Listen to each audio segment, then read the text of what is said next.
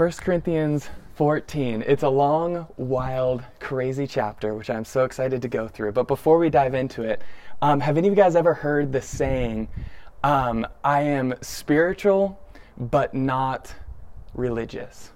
Have you ever heard that saying before, right? Where you're talking to someone and, and, they say, Yeah, no, I'm spiritual but not religious. And oftentimes, what that means, at least in my experience when I'm talking to somebody, is they want to have some kind of higher power, want to have some kind of meaning and purpose to their life that transcends their own person, but they don't want to go to church. They don't want to be involved in a genuine Christian community or a church. Um, in a sort of institutional sense. And I was at the Illinois River uh, last summer, and I was talking with someone who was kind of along these lines, as what as happens when you're at the Illinois River, and. Um, I was talking to him, and yeah, yeah thanks. um, and I was talking to him, and I knew that he had grown, grown up in church. Uh, and, like I'd known his family and stuff, and so I was just talking to him, and and so I was just like, "Hey, so where where do you go to church now?" And he looked at me and goes, "This is my church." And at that moment, I knew that deep down, what he was wanting was to be able to have the religious experience, the, the, the forgiveness, the meaning and purpose that comes along with a God, but not church. On the other side, there are some churches that are so good at the forms, the traditions, the structure, the uh, the performance aspect of it that then the whole spiritual experience side of it then gets a little bit lost. And so oftentimes we can sometimes people can swing back and forth between wanting this super spiritual experience and the church is really the problem and I gotta get away from the church in order to be able to get genuine spiritual experience. Or we can swing to the other side and say, no, it's all about the form, it's all about the traditions, it's all about the rules, and then the spiritual experience ends up falling to the, to the wayside. And Paul the Apostle speaks into that where he gives us, in a lot of ways, a lot of different orders, a lot of different procedures, and a lot of different instructions on how to truly navigate a genuine church service. But at the same time, in the middle of that genuine church service that is correct in its form, there's also power that comes from the Spirit. And it is in that tension that we're going to be able to hopefully be able to explore this passage and be able to find what true, real, genuine church is supposed to look like. And so, first, how I'm kind of breaking this down is we're going to see the spiritual church. Then we're going to see the orderly church. And then finally, we'll see the real church. So, first, the spiritual church. Let's first, let me clarify what I mean by, by the spiritual church. When I talk about spiritualness as far as what, what the Bible means, there's two different senses in, in which the Bible talks about the Spirit. One sense, as you're reading through this, um, you'll see that he talks with his Spirit. And that's the immaterial part of who we are as a, as a person. So we are, we're, we're body, which is physical, and then we're soul slash spirit, which is our personalities, our uh, immaterial aspects of who we are, emotions, things like that. And they're connected, they interplay off of each other, but they're two distinct things. And so whenever you're reading the Bible and you see the word spirit, it can sometimes mean the immaterial part of who we are as people, but it also can mean another thing. And that is, it can be talking about the Holy Spirit. And the Holy Spirit is the third person of God. He isn't a power to be manipulated. He isn't a, a, a, force to be grappled with and controlled and then harnessed. Instead, he's genuinely a person to be known. And the Holy Spirit has been working throughout the entire Bible. In the Old Testament, He came and, and, and empowered some of the most powerful people in the Old Testament. Hopefully, that doesn't keep going, but we'll see. Um, he empowered some of the most amazing people in the Old Testament, like Samson or, or like David. He comes upon them in order to be able to, in, to give them the strength to walk in the ministry and the calling that the Lord had them on their life. And then the Holy Spirit came and anointed Jesus. There at the baptism, he came and was baptized underneath, and the, the, the dove descended on him. That's the Holy Spirit. And then, after he was death, burial, resurrection, he said, Wait in Jerusalem to his disciples. Wait. Don't go any further. Go wait in Jerusalem because then you will receive power from on high. And they go and they wait. And there in the upper room, the Holy Spirit, the third person of the Trinity, comes upon them and anoints them with incredible power. And now, throughout the church age, you and me, we get to experience the power of the Holy Spirit upon our lives that was prefigured in the Old Testament, that, that was brought upon through Jesus' life and ministry, and will ultimately be consummated in the kingdom, where we get to live in the Holy Spirit in its absolute fullness. That's what I mean when I say the Holy Spirit. It's not some sort of transcendentalism where we try and get out of ourselves or something like that. It's instead, it truly is a person himself. So that's what I mean by the spiritual church in, in, that sense. And, and what the Holy Spirit does is now in the church age, He empowers us in order to be able to build up the body of Christ to advance the kingdom. And there's a few different ways He does that, but one of the ways He does is through the gifts. And some people talk about the, the two gifts that we're talking about tonight, prophecy and tongues, as if they had ceased, as if they had passed, that they're no longer in play today. And I talked about that a couple weeks ago. And so I'm not going to go through those arguments again. And so if you want to, you can listen to them or talk to me afterwards. But instead, tongues and prophecy are two of the gifts that the Holy Spirit uses in order to be able to advance the kingdom of God in the time that we are right now. And so I'm going to go through and define both of those.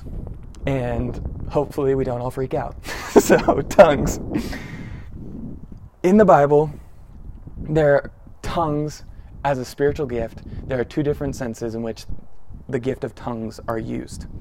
The first sense is found in the book of Acts, chapter 2. The disciples, they were up in the upper room, and the Holy Spirit came upon them on the day of Pentecost to empower them, and tongues of fire were on their head, and they started speaking human languages that they didn't previously understand. They were speaking human languages, and people on the outside heard them speaking in their own native language. And they came to them and said, What are you doing? I'm hearing the works of God in my own language. So, in one sense, the Holy Spirit can give people the ability to speak in languages that they, that they don't previously know in order to be able to proclaim the works of God in another language that they, that they don't know. And while I haven't ever experienced something like that, I've heard stories of people being on the mission field and being able to speak a language that they didn't previously know because of the Holy Spirit's power and in a very tense situation.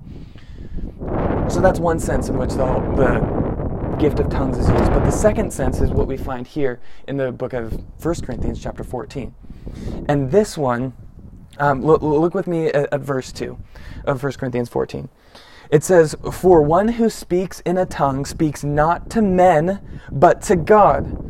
For no one understands him, for he utters mysteries in the Spirit. So it's saying that he's not speaking to men, but to God. Therefore, it can't be the same one as Acts chapter 2. This is something different. Instead, this is a heavenly language that's spoken to God that no human really understands. And, and, and also later on, uh, we see in verses 14 through 18, it explains it even more. It says, For if I pray in a tongue, my spirit prays, but my mind is unfruitful. In other words, there's this immaterial part of who we are that is praying, but my mind, the physical, the understanding, doesn't quite understand what I'm saying. And it says in verse 15, What am I to do? I will pray with my spirit, but I will also pray with my mind also. I will sing with my spirit, but I will sing with my mind also. And so he here gives us kind of an explanation. If we jump down to verse 17, it says, For you may be giving thanks well enough, but the other person is not being built up. In other words, it's not a human language. No one understands it. In verse 18, I thank God that I speak in tongues more than all of you. So Paul, the apostle himself, spoke in tongues in this sense of praying to God in a heavenly language. And this gift is meant to be used in two different ways. The first is in personal, private prayer.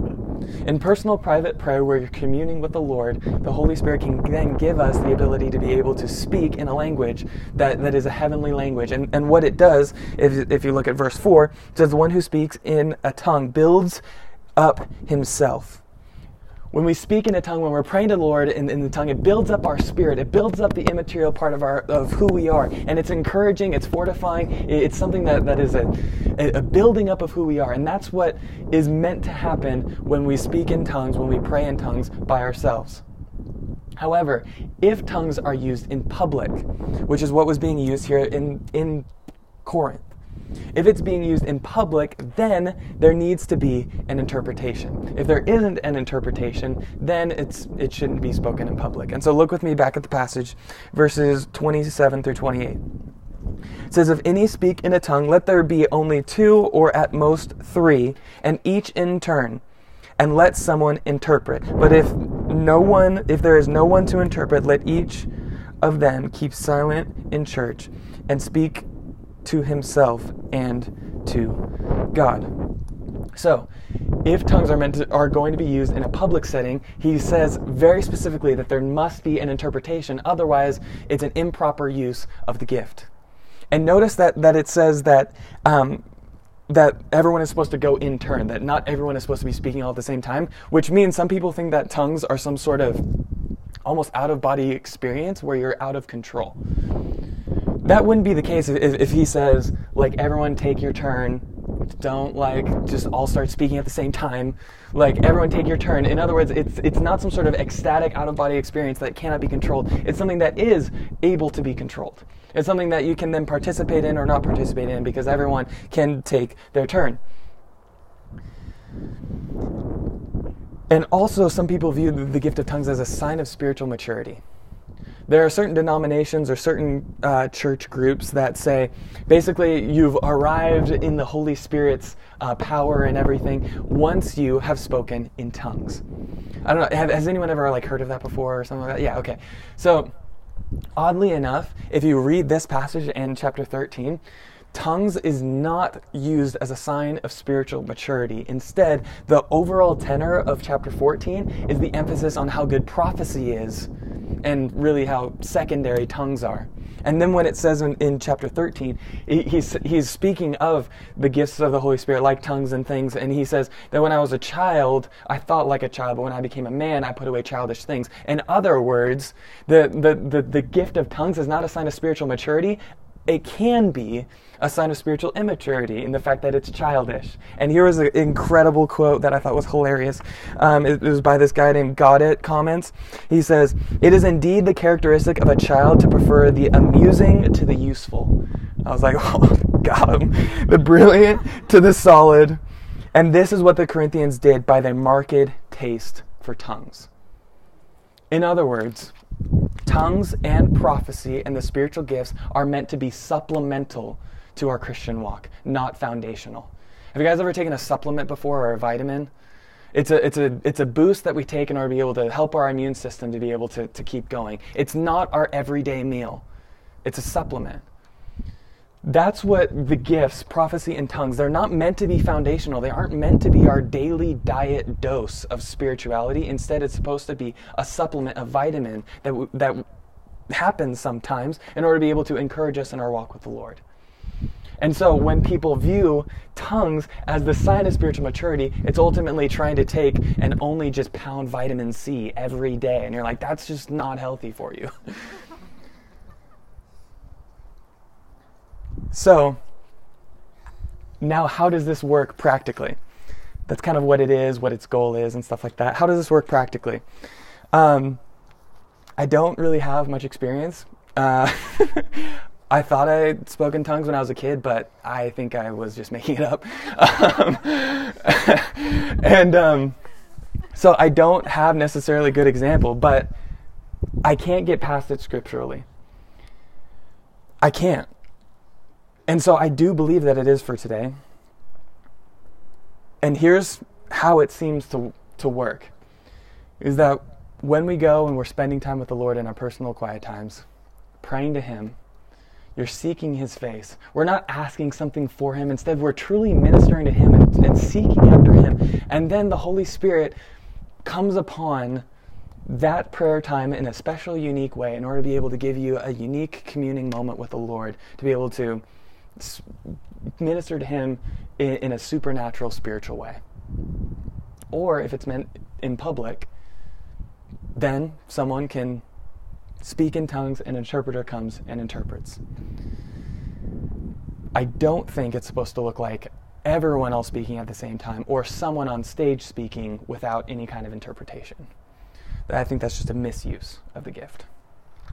So, that's the gift of tongues. But throughout this thing, as I said, he specifically emphasizes the importance and the place and the primacy of prophecy. He, he, he says at the very be- beginning, earnestly desire the spiritual gifts, especially that you may prophesy. So, what is prophecy? You got this, Thomas. I believe in you. what is prophecy? Look with me back at the passage. Um, look with me back down in verse 29 through 32.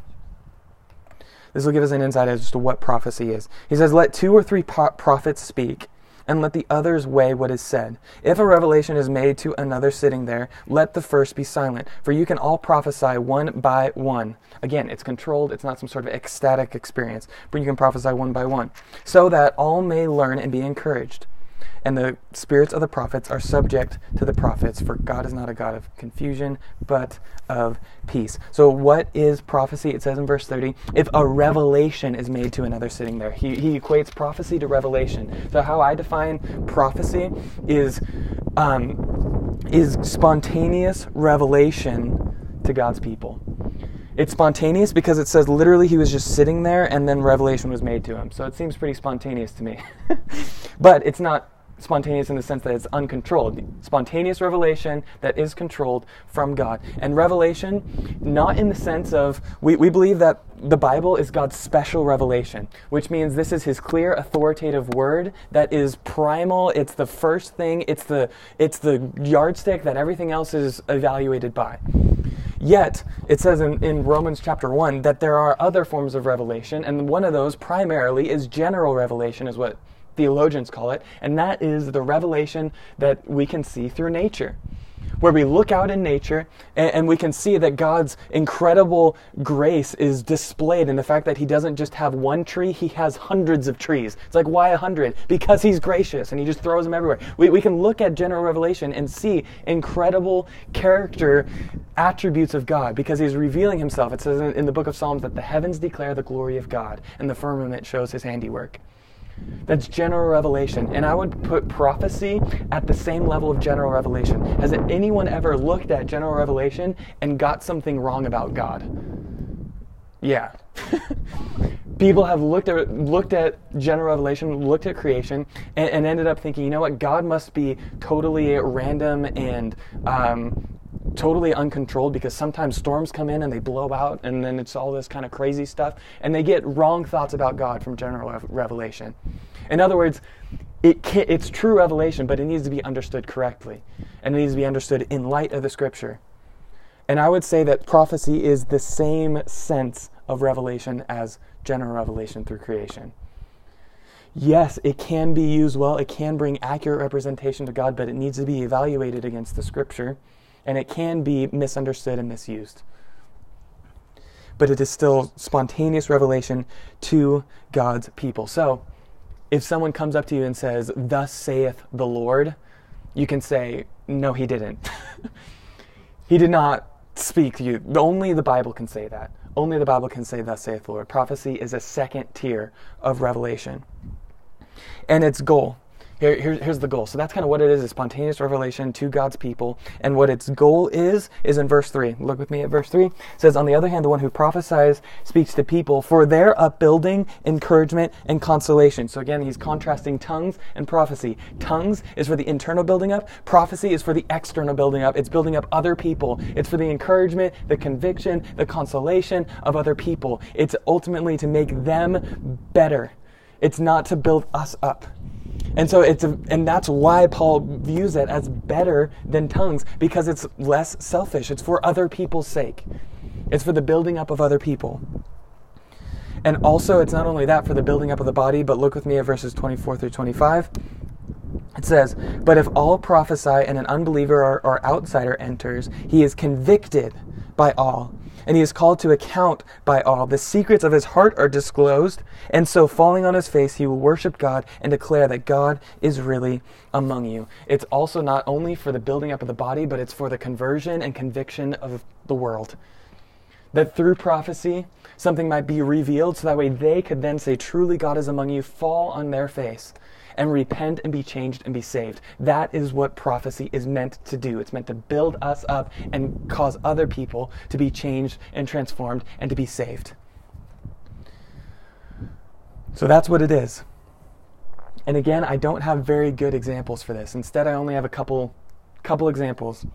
Um, and these are both kind of negative examples, and I'll explain why after. Uh, I well, I was in college my freshman year. I was a part of a church plant um, down in LA, and one day, one Saturday, we decided to go and uh, do like an evangelism time. And so before we went out to go like street witnessing and stuff, which is a really fun experience if you haven't done it before, it's quite the time. Um, so we all got together at the park and we all decided to pray and say, okay, Lord, like if you would have something to like show to us before we go out there that might be able to help us proclaim the name of God and bring about salvation and stuff like that, then then show it to us. And, and the guy who was leading it was like maybe it might be like a color or or, or like so, or like some sort of name or something like that. The Lord might reveal it to you. And so I'm sitting there with my eyes closed, and it's the sunny day, and we're just sitting in the park, and I'm just like, okay, Lord, like I guess this is what we're supposed to do, like just waited a couple minutes and then like we all stood up and was like all right i guess paired up into like groups of three or something and started started to leave. And so we were talking with each other as we're walking around and like, so did you like get anything? Did you get anything? And they're like, no. I was like, did you get anything? I was like, well, kind of saw something like maybe like red or orange. I don't know, maybe. And and they're like, all right, so they like keep walking or whatever. And like I told that to like a few other people, and so we go out and go evangelizing. No one responded. We came back, came back to the park, and I was talking with some of the other people, and uh, they were like, "Yeah." So I, w- I was walking, and we we saw these balloons. They were red and orange balloons, and I was like, "Really?" like. What? And they were like, yeah. So we just like walked up to the house. It was just like on the side of the house. We just walked up the house to go talk to him. So we just went up and went to go talk to him, and and then it turned out to be a kid's birthday party. So they told us to leave. So we left. and I was like, okay, that did not work out well. And I thought about it more, and it was a bright sunny day with my eyes closed. And if you've ever closed your eyes on a bright sunny day, what color do you see? a nice reddish orangish. and I realized I was just seeing the inside of my eyelids. then, that same year, I was taking a class at Biola called Biblical Interpretation and Spiritual Formation. And this, my professor, she is a wonderful woman of God. She's an expert on Puritan theology, so she's like super hardcore on like fasting and stuff. And so it's like, she's intense. She's great. And at the end of the semester, uh, she decided to do like a foot washing thing where she was going to wash all of our feet as students at the end of the year. And so I was like, oh, so sweet. So I like go and like sit there and she like starts washing my feet. And she, she like looks up at me and like looks down, and looks up, and looks down, and looks up and says, I think this may or may not be, but you're going to be going through a really big trial here soon. And it's going to be really difficult. And all the sweetness that was there just evaporated. I was like, okay.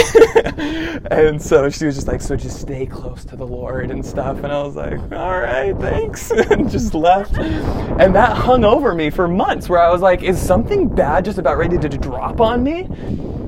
and ultimately nothing really did and just life just kept moving on just the normal bad things that happen in life just kind of kept happening and so you just kept moving on and i say those stories because I, I, for the reason is because i think a lot of us can sometimes have those experiences where someone came up to us and said something and then it ended up being not working. Or we tried it one time and we were only just seeing the inside of our eyelids. And it's easy to then start just disdaining it or just like scoffing at it and thinking that it really doesn't have a place in our in our day and age which is why 1 Corinthians 5 uh, sorry 1 Thessalonians 5 says do not despise prophecies but test everything. Hold fast to what is good abstain from every form of evil. He says don't despise prophecies because it's so easy to do so. It's literally in spite of a lot of my personal experiences that I believe that these things are still for today.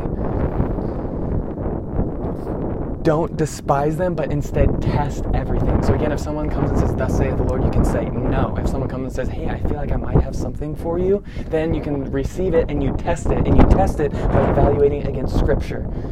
Because it's secondary to Scripture. And so, how does this work? Again, this is supplemental. It's not the foundation of our Christian walk, but how does this look practically? If you come to group and you feel like, you know, I think that there might be I really feel like I need to talk to this person and give them this Bible verse, or just kind of encourage them in this way, or something along those lines, or you get some sort of like picture or color, even. Like you might get something, you can go and talk to that person and say, you know, I, I don't know if this would make sense or, at all. I don't know if this would resonate with you at all, but this is just kind of what I'm feeling. I just wanted let, let, let you know. And then if you're the person receiving that, you say, okay, well, I'm going to first thank you. I appreciate that for having the boldness to step out and do that but like I'm, I'm going to test it against the scripture and i'm also going to test it with my community and see like some of my close friends to see if this actually resonates and, and, aligns with where i'm at with life and and with the scripture and all those kinds of things. And that's how that's how it's supposed to be. And if the person gets it wrong that's okay. A lot of people look at general revelation and gets it wrong. So it, it's okay. That, that well that, that wasn't from the lord. It was just the inside of your eyelids. That's okay. Or what can happen is if, say, you have like a word for the entire group. If you say, you know, Stephen, I really feel like that, that this group really needs to hear this one thing. It says that the, the, the people are supposed to evaluate. And, and what that would be is you would come to me and then you would tell me what you're thinking or what you're feeling, and I would confirm with a couple other people in the group to be able to see if this is really something that we would want to share for, for the group. And then if we decide, yes, I think this would be encouraging for everybody, then we'll, we'll have you come up and say something. So that's how I see the biblical mandate of how to handle prophecy and tongues. And the, and the church in Corinth, just a reminder, they were a lot of things. They had people who were getting drunk at communion. They had people who were one guy who was sleeping with his mother-in-law. Like they were they were a crazy bunch. But one thing you can't say about their church services, you can't say they were boring. you cannot say they were boring. And what my heart truly is for our group is that we would truly be able to walk in the power of the Holy Spirit and have an experience of God's power that is so much richer and deeper than the Illinois guy could ever even imagine. But that only happens when there's the order in the church. The very last verse says, "But all things should be done decently and in order." The orderly church, and this is how where I'm going to kind of address that idea of spiritual, not religious, and why it is so important for us to be involved in church, to be involved in community. And the reason is, is that guy who is out in the Illinois, the God that he finds, the God of the Illinois River that's out there, the God that he finds out there will never disagree with him.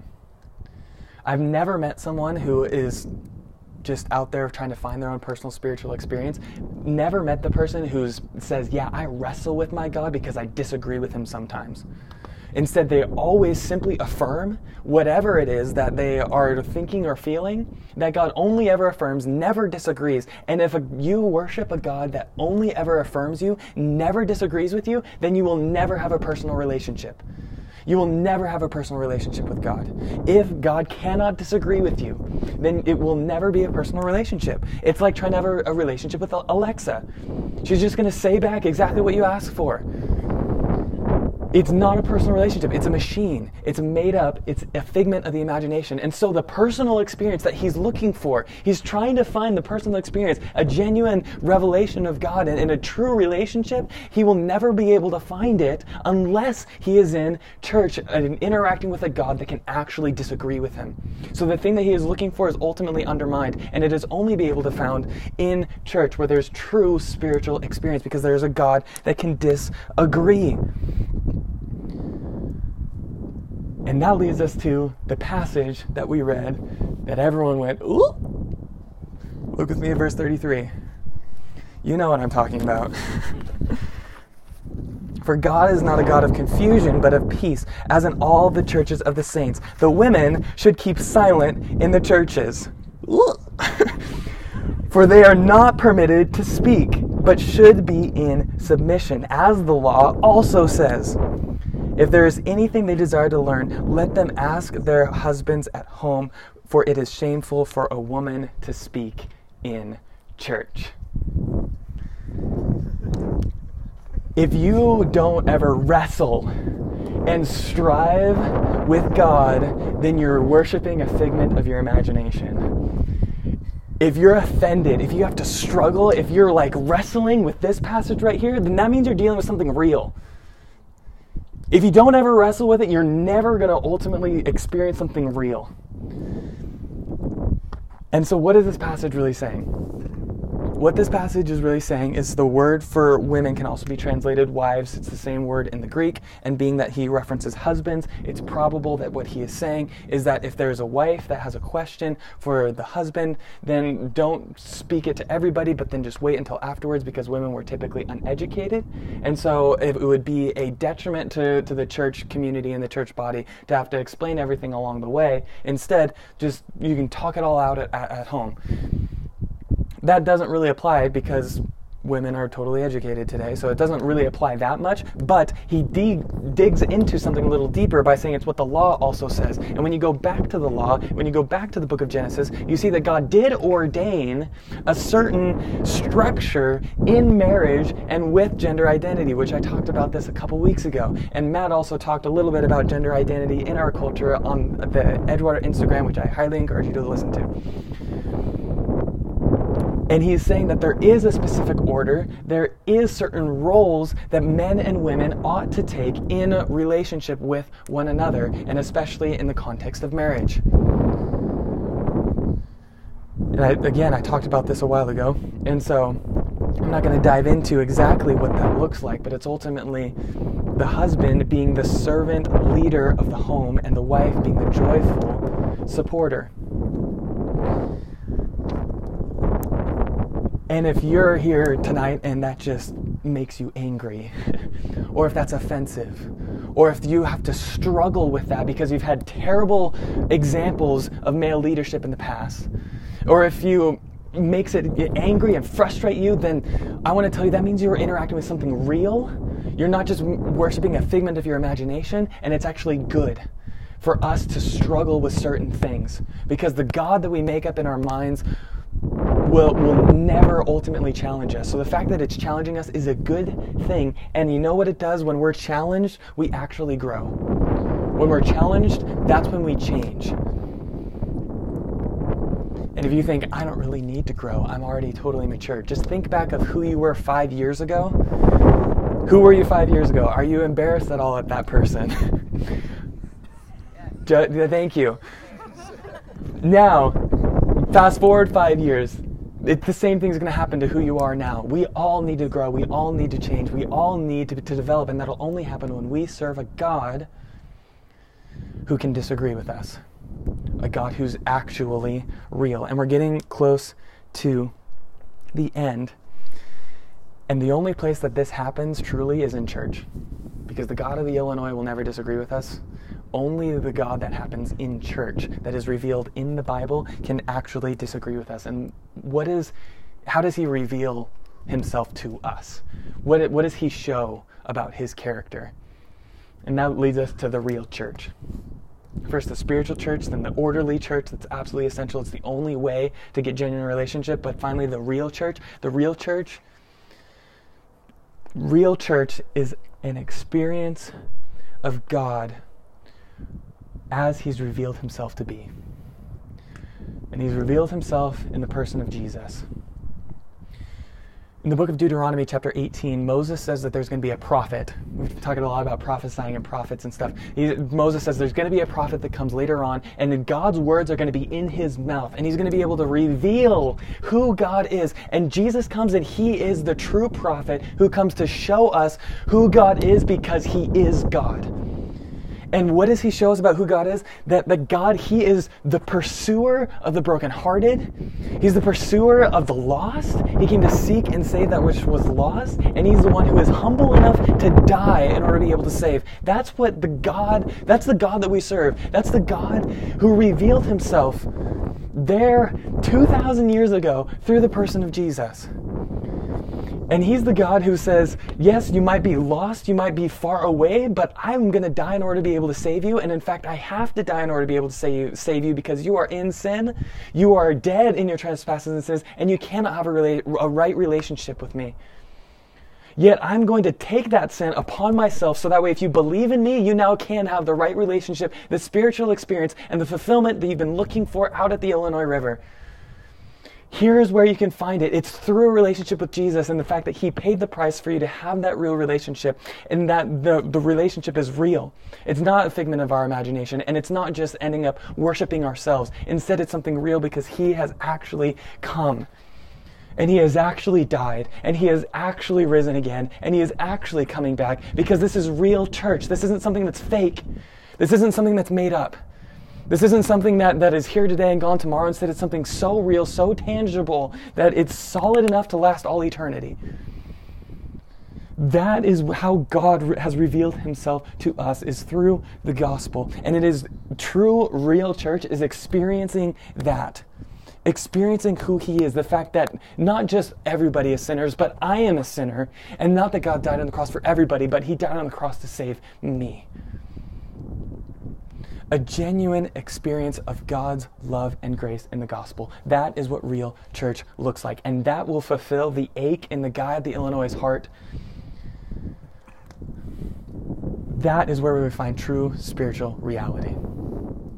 So I pray, Lord, that you'd help us to be able to experience that truth that through your grace we are saved, we are made known, and that we can have genuine, real relationship with you. Not something that's fake, not something that's contrived, but instead something that's genuine and real. And I pray that your Holy Spirit would be working in all of our hearts and in all of our lives so that way we can truly follow after you.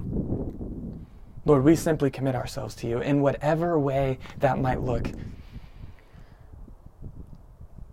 Lord, we know that your ways are not our ways, your thoughts are not our thoughts. And the way that you have saved is so amazing.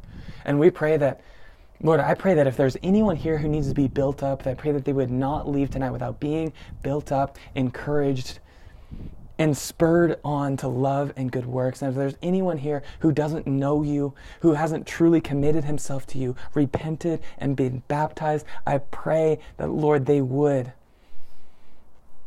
and that we would all truly be a part of real church, an experience of the reality of who you are in the gospel. So we commit ourselves to you.